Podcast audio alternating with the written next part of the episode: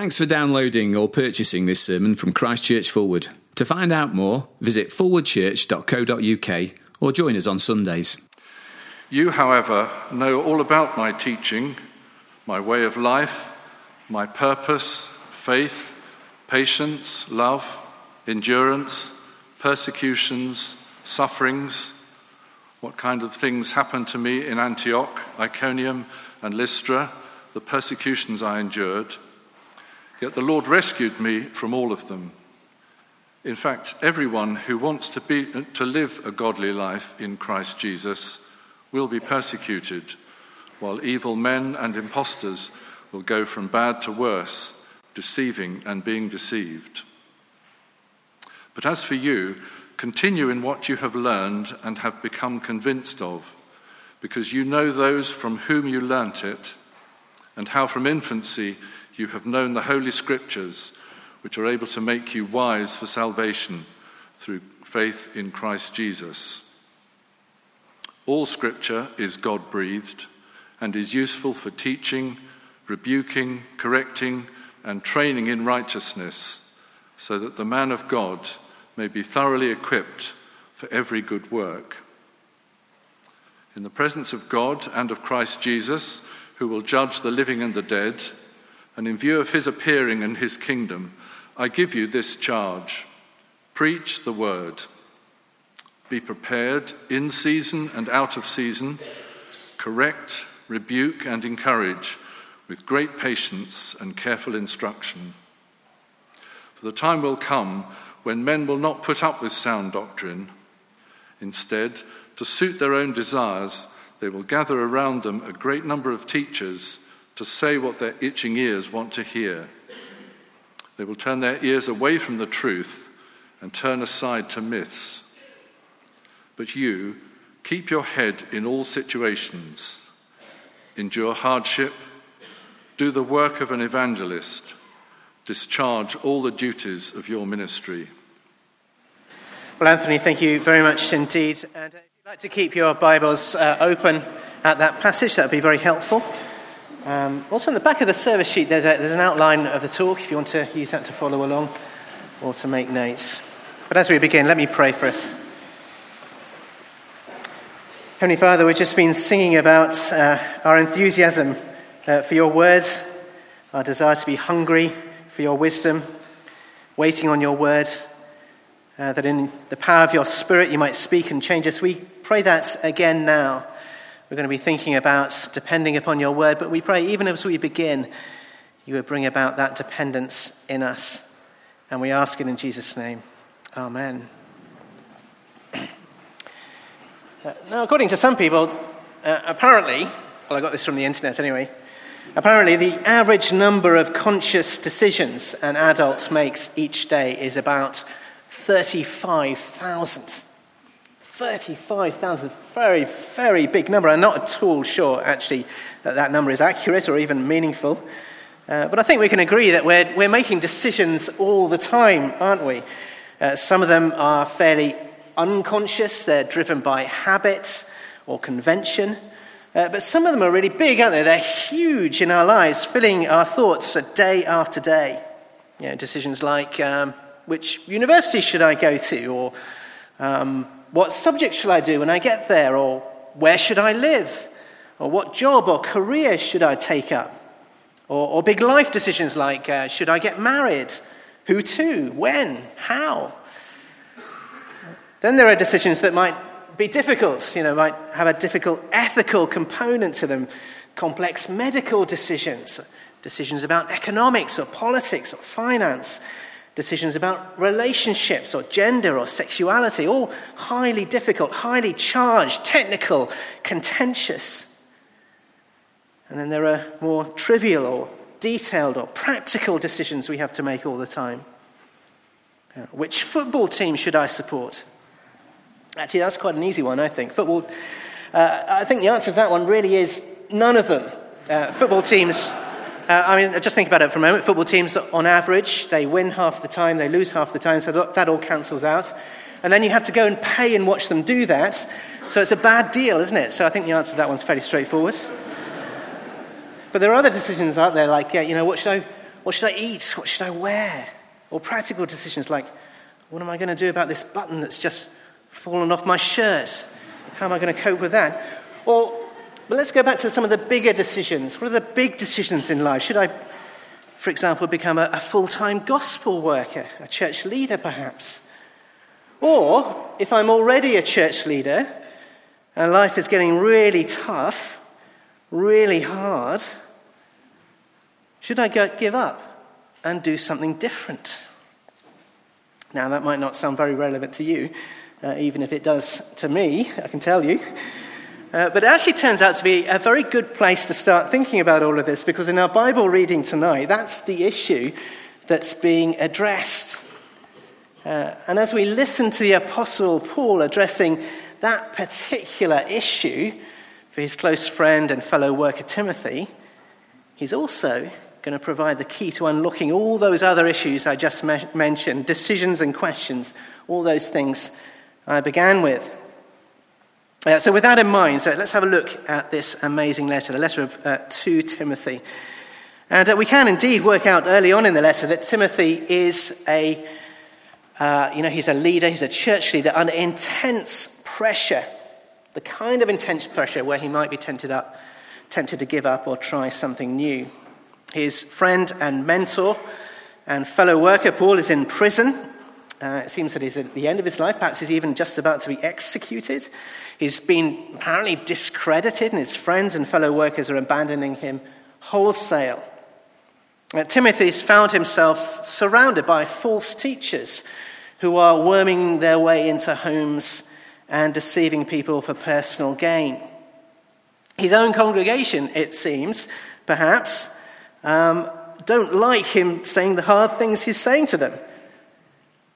Uh, but in all this situation, all these difficulties, Paul says to him in this letter, don't give up. Don't give up. That's the basic thrust of the letter. Don't give up. Your preaching is too valuable. What you're preaching, the gospel you're preaching, is too valued, valuable to stop preaching. And look, don't be surprised that this is hard. That is the pattern of the gospel. It is all about suffering now for the gospel, and the glory comes later. That's the pattern for the gospel that's been set for us by Jesus Christ. Paul has reminded him.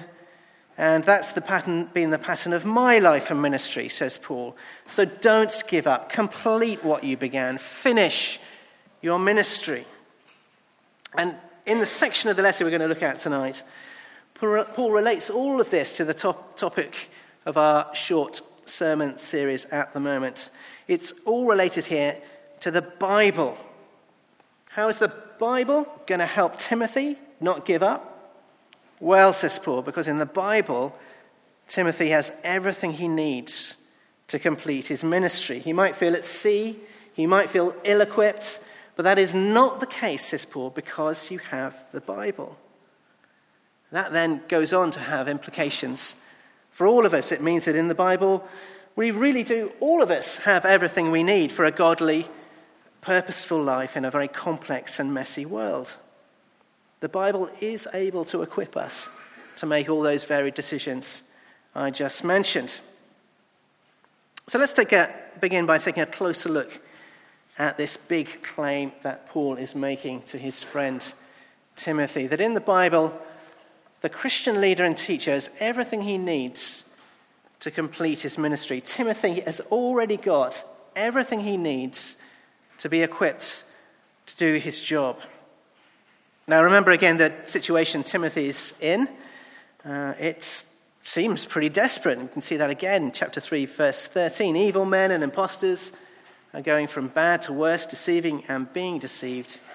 But Timothy, Timothy, says Paul, don't give up.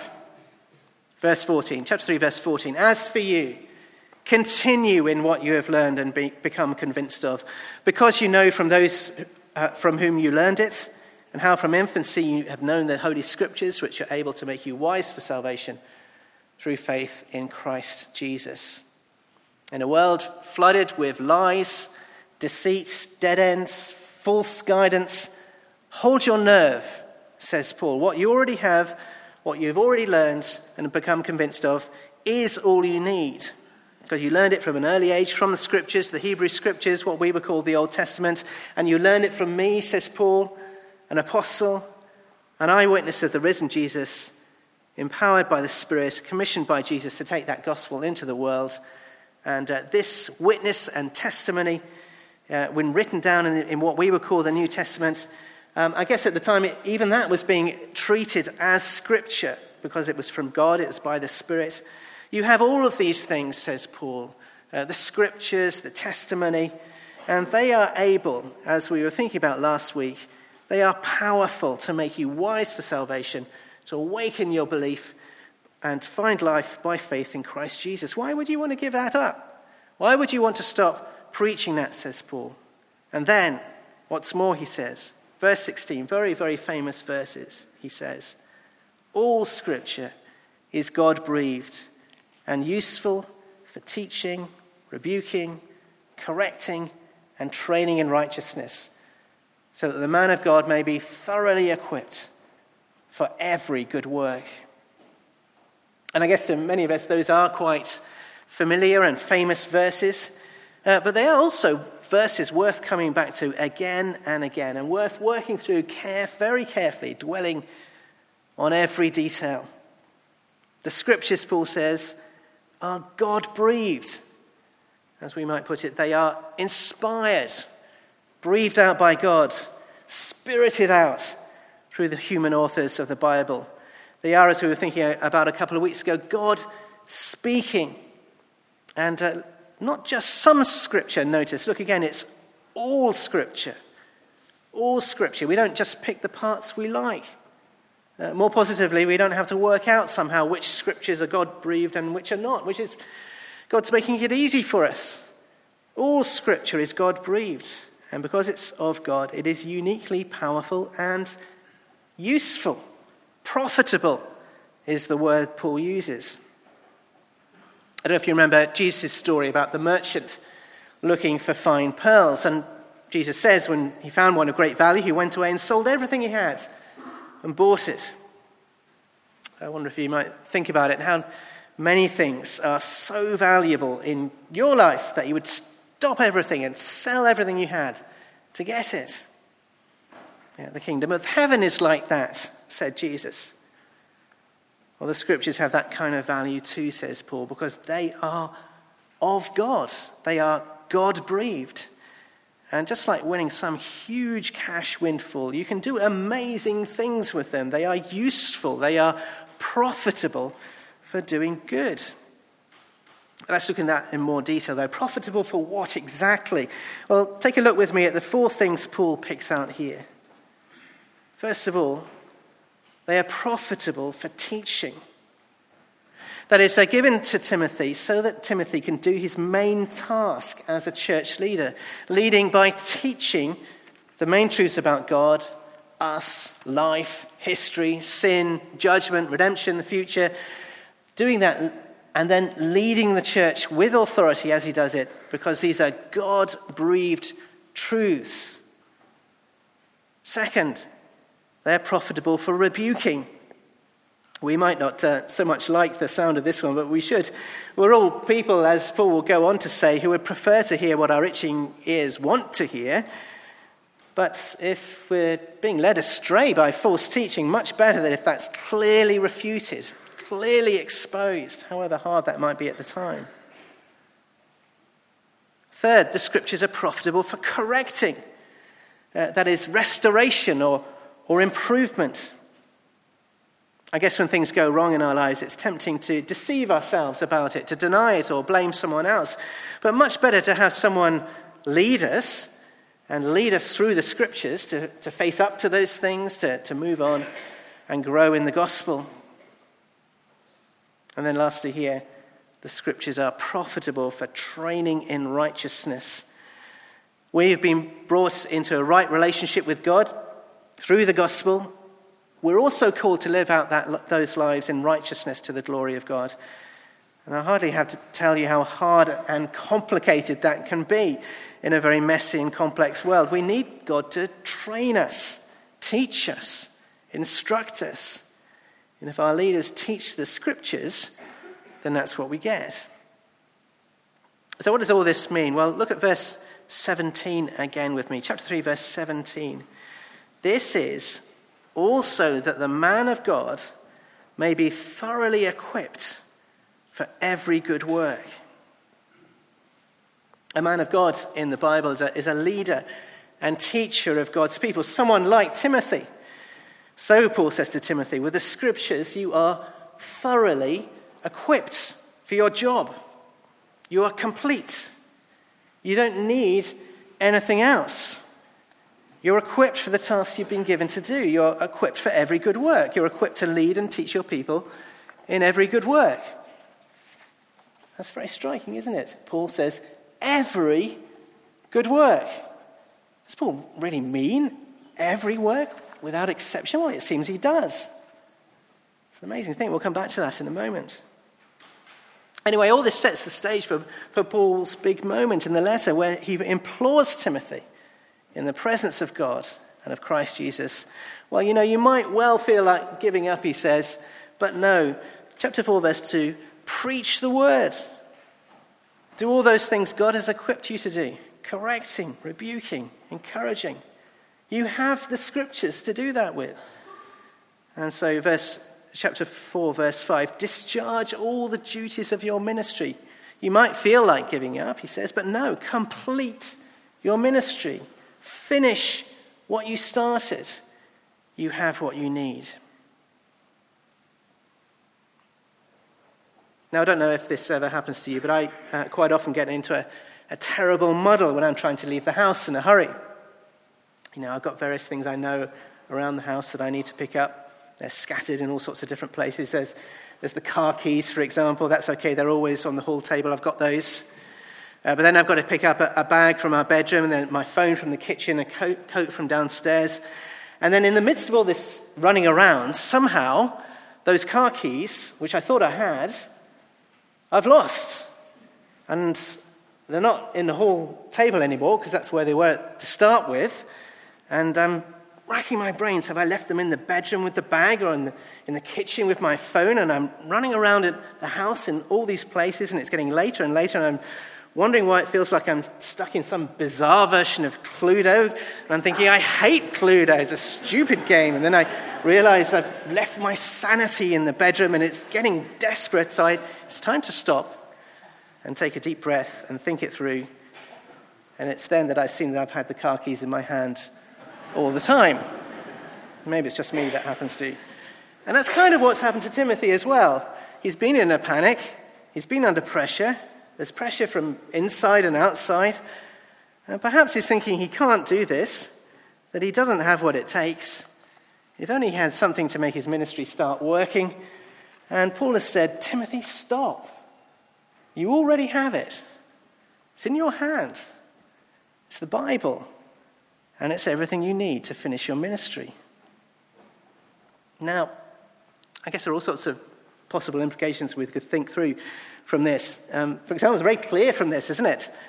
The kind of leader we would want to choose and select for churches. We'd want to choose someone utterly passionate about the Bible, dependent upon the Bible, preaching his, his heart out in season and out of season. It's very clear from this, I guess, that church members should be encouraging their leaders to do exactly that uh, and feeling shortchanged when that doesn't happen. Uh, and not just to say the, the easy things, but the hard things as well. It's also very clear that from this how we should go about training people for church leadership. I mean, what is important here? I mean, all sorts of things might be useful in church leadership, all sorts of skills, but they're not mentioned here. The focus here is all on the Bible, isn't it?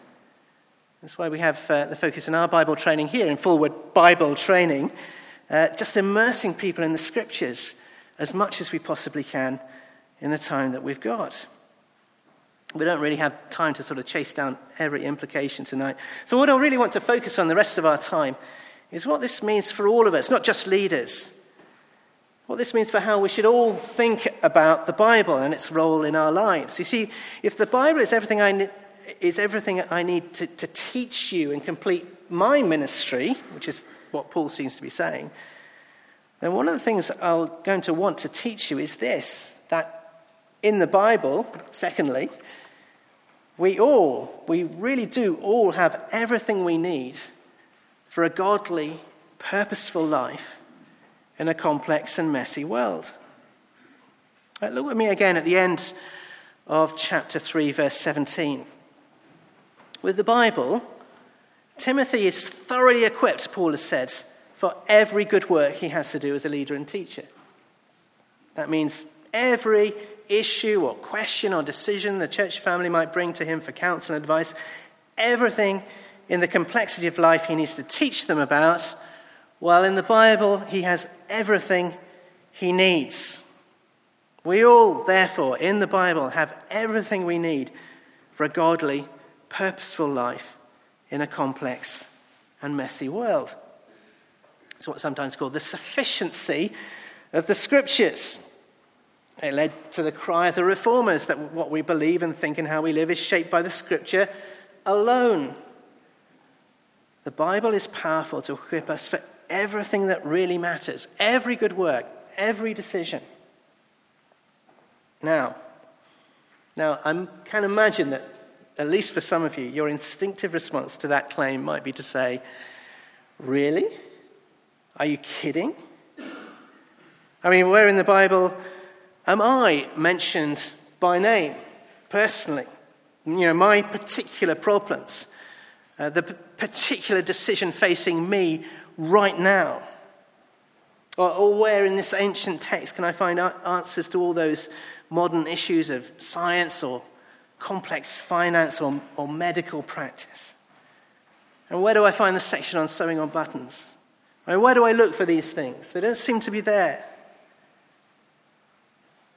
Now, those are good questions, and so it's perhaps not surprising uh, to find some Christians looking to things other than the Bible for guidance in their lives and answers to those kinds of questions. Uh, for example, I was in the Ukraine a few years ago uh, visiting some churches, and it was very striking there. The culture there was for Christians to seek guidance in their lives through direct words from the Lord.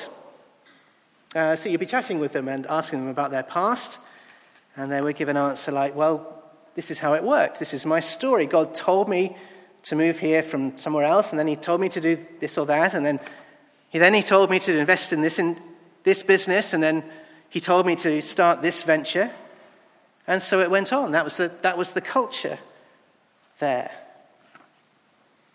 For some Christians, I guess that kind of direct guidance is, is part of how they understand prayer.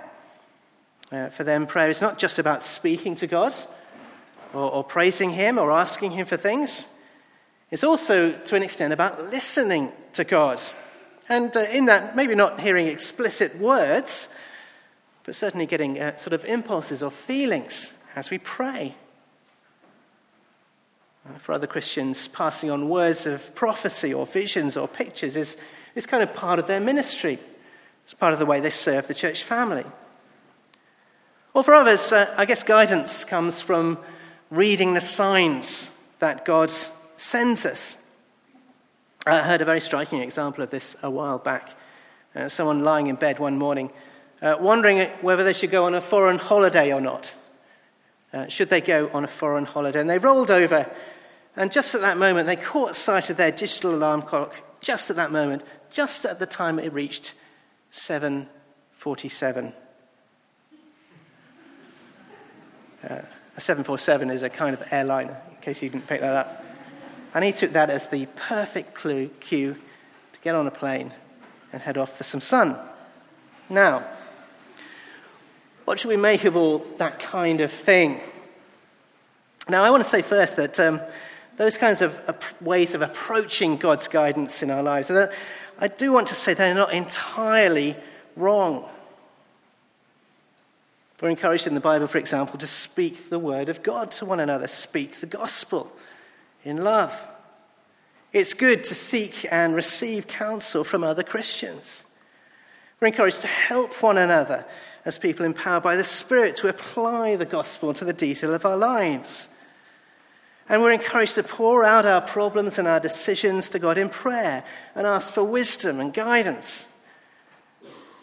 And we're also encouraged to think of God as sovereign over all things, with far more control over the details of life than we have. He is our heavenly Father. He's caring for us in the messiness of life. He's our shepherd, guiding us through its complexities.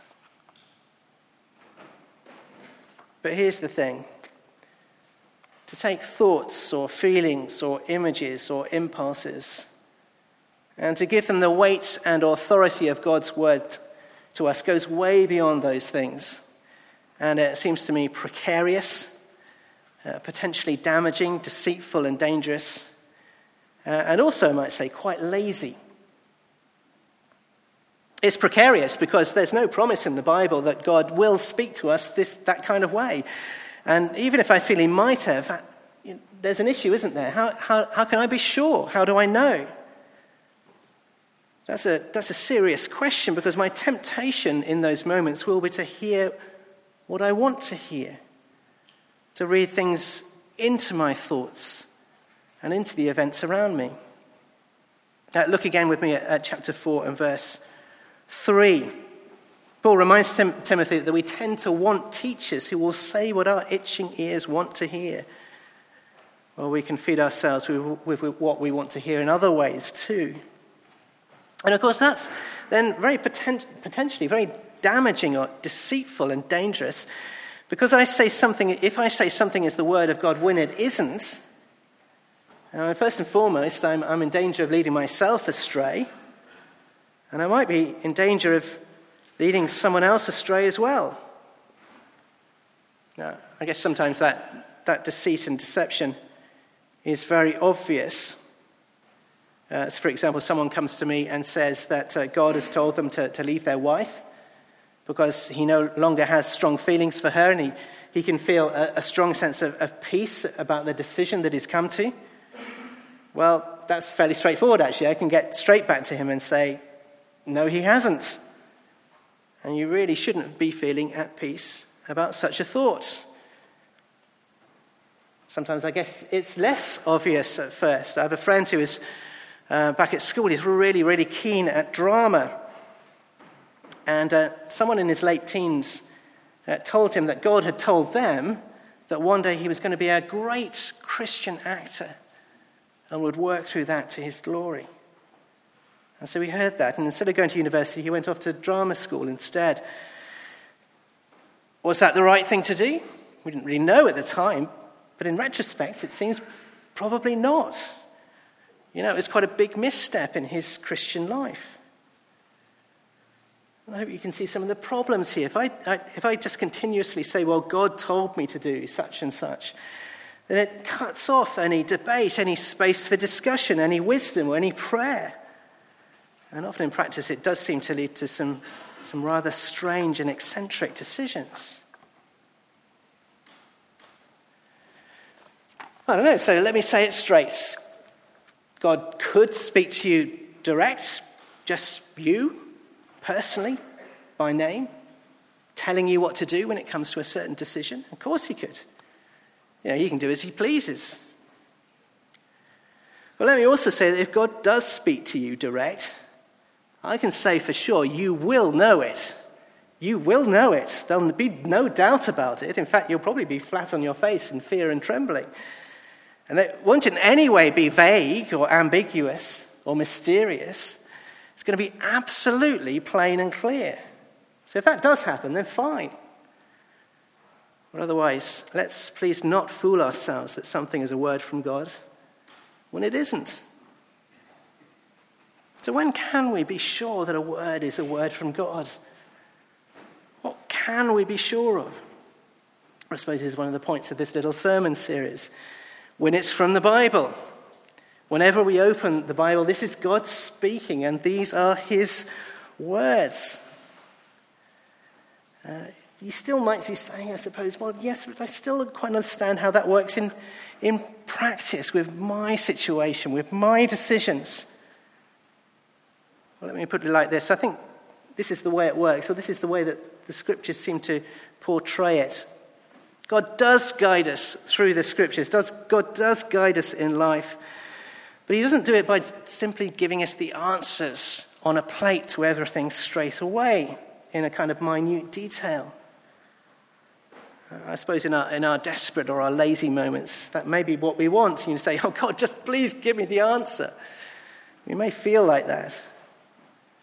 But in guiding us, God wants us to work. He wants us to think.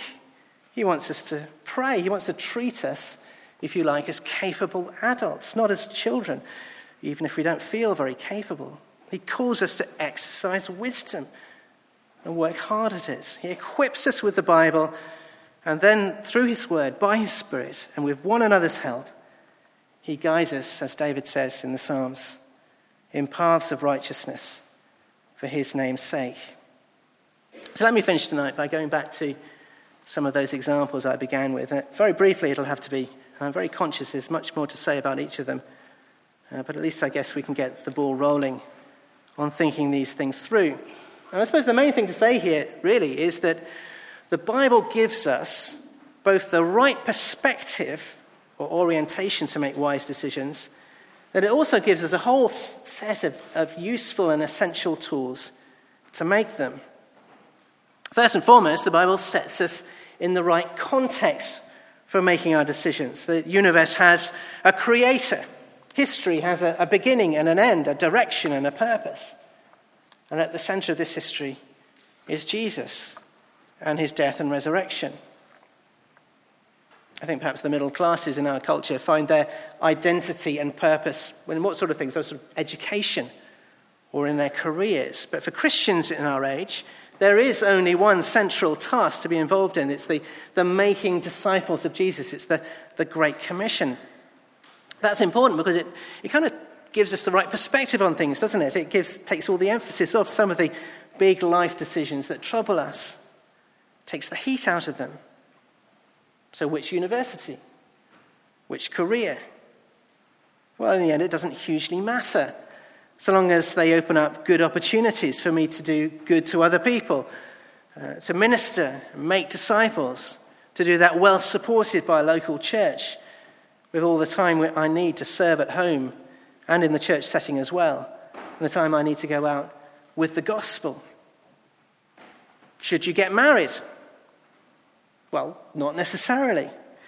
But if you do, make sure it's to a Christian with whom you can partner in gospel ministry together. The scriptures is setting that perspective for us. And what about all those complex uh, modern ethical issues we might have to make decisions on in some cases? Well, that's a huge area in its own right, of course. But suffice to say that the Bible does also teach us how to take this ethical material in an ancient book and think through how to apply it to such issues today. And what about the, all the practical detail of life? Well, here again, the scriptures encourage us not to be lazy. We have been made in the image of God as creative people, as problem solvers. Go and work it out. God is saying to us in all sorts of things. Uh, so, if, like me, you keep forgetting how to sew on a button, go and watch a YouTube video. They're fantastic. However, we managed before YouTube, I'm not quite sure. I guess we just went around with trousers falling down and shirts hanging open. Anyway, just go and work it out. The Bible is God speaking. The Bible is true and trustworthy. It's a true and trustworthy testimony about our Lord Jesus Christ. And this week we're seeing the Bible is powerful to equip us for a godly, purposeful life in a complex and messy world. So let's pray that God it would indeed equip us that way.